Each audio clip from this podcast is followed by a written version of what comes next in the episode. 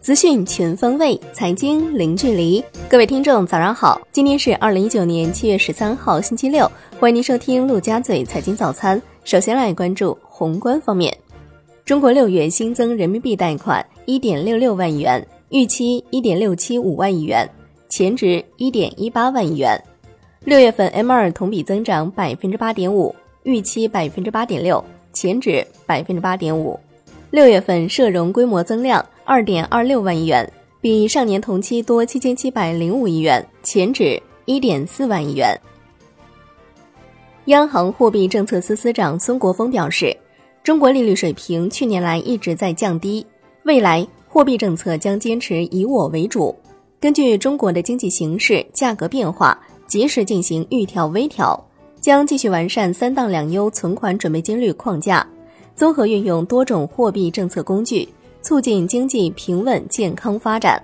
灵活把握公开市场操作的力度和节奏，保持流动性合理充裕。下一步，利率市场化的关键点是推进贷款利率进一步市场化。以美元计，中国六月份出口同比下降百分之一点三，预期降百分之二点三，前值增百分之一点一；进口降百分之七点三，预期降百分之二点五。前值降百分之八点五，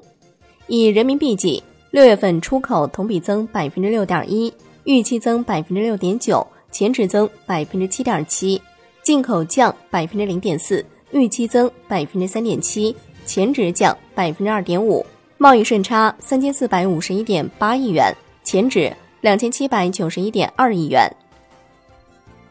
海关总署发布数据。上半年，我国对美国出口一点三五万亿元，同比下降百分之二点六；自美进口三千九百九十三点八亿元，同比下降百分之二十五点七；贸易顺差九千五百四十八点一亿元，扩大百分之十二。来关注国内股市，沪指震荡收涨百分之零点四四，最终报收在两千九百三十点五五点，周跌逾百分之二；深成指涨百分之零点六六。周跌逾百分之二，创业板指涨百分之零点二六，周跌近百分之二。两市成交三千三百亿元，北向资金净流入十四点五九亿元。香港恒生指数收盘涨百分之零点一四，周跌百分之一点零五。恒生国际指数涨百分之零点零四，周跌百分之零点九八。大市成交降至六百二十四点四亿港元。驻证监会纪检监察组。针对证监会证券发行审批领域问题多发的实际情况，近期集体约谈证监会发行部领导班子及相关负责人，就强化证券发行审批权力运行的监督制约等提出明确要求。证监会表示，将持续加强对私募基金行业的监管执法力度，依法对五宗私募基金违法案件作出行政处罚。正在核实针对新城控股举报信所涉内容。证监会投资者保护局副局长黄明表示，科创板与主板创业板市场有较大差异，投资者将面临较大的风险。对科创板欺诈发行、虚假陈述、内幕交易等违法违规行为，坚决查处、严厉打击、严格追责，将违法主体失信记录纳入国家信用平台，进行信用联合惩戒。证监会新一轮 IPO 现场核查正在拉开大幕，近期四十四家企业当中，已经有多家主动撤回申请材料。证监会的消息，核发科力传感、小熊电器两家企业 IPO 批文，中福泰、阳瑞新材、日晨食品首发申请七月十八号上会。科创板上市委传音控股、金风名源首发申请七月二十三号上会。上交所的消息，目前科创板发行与交易相关的各技术系统已基本准备就绪。本周六和下周六将分别组织全市场开展科创板交易业务预通关测试和通关测试。本周预通关测试当中使用的五只科创板产品代码是真实的科创板产品代码，产生的行情是测试行情，请广大投资者特别留意。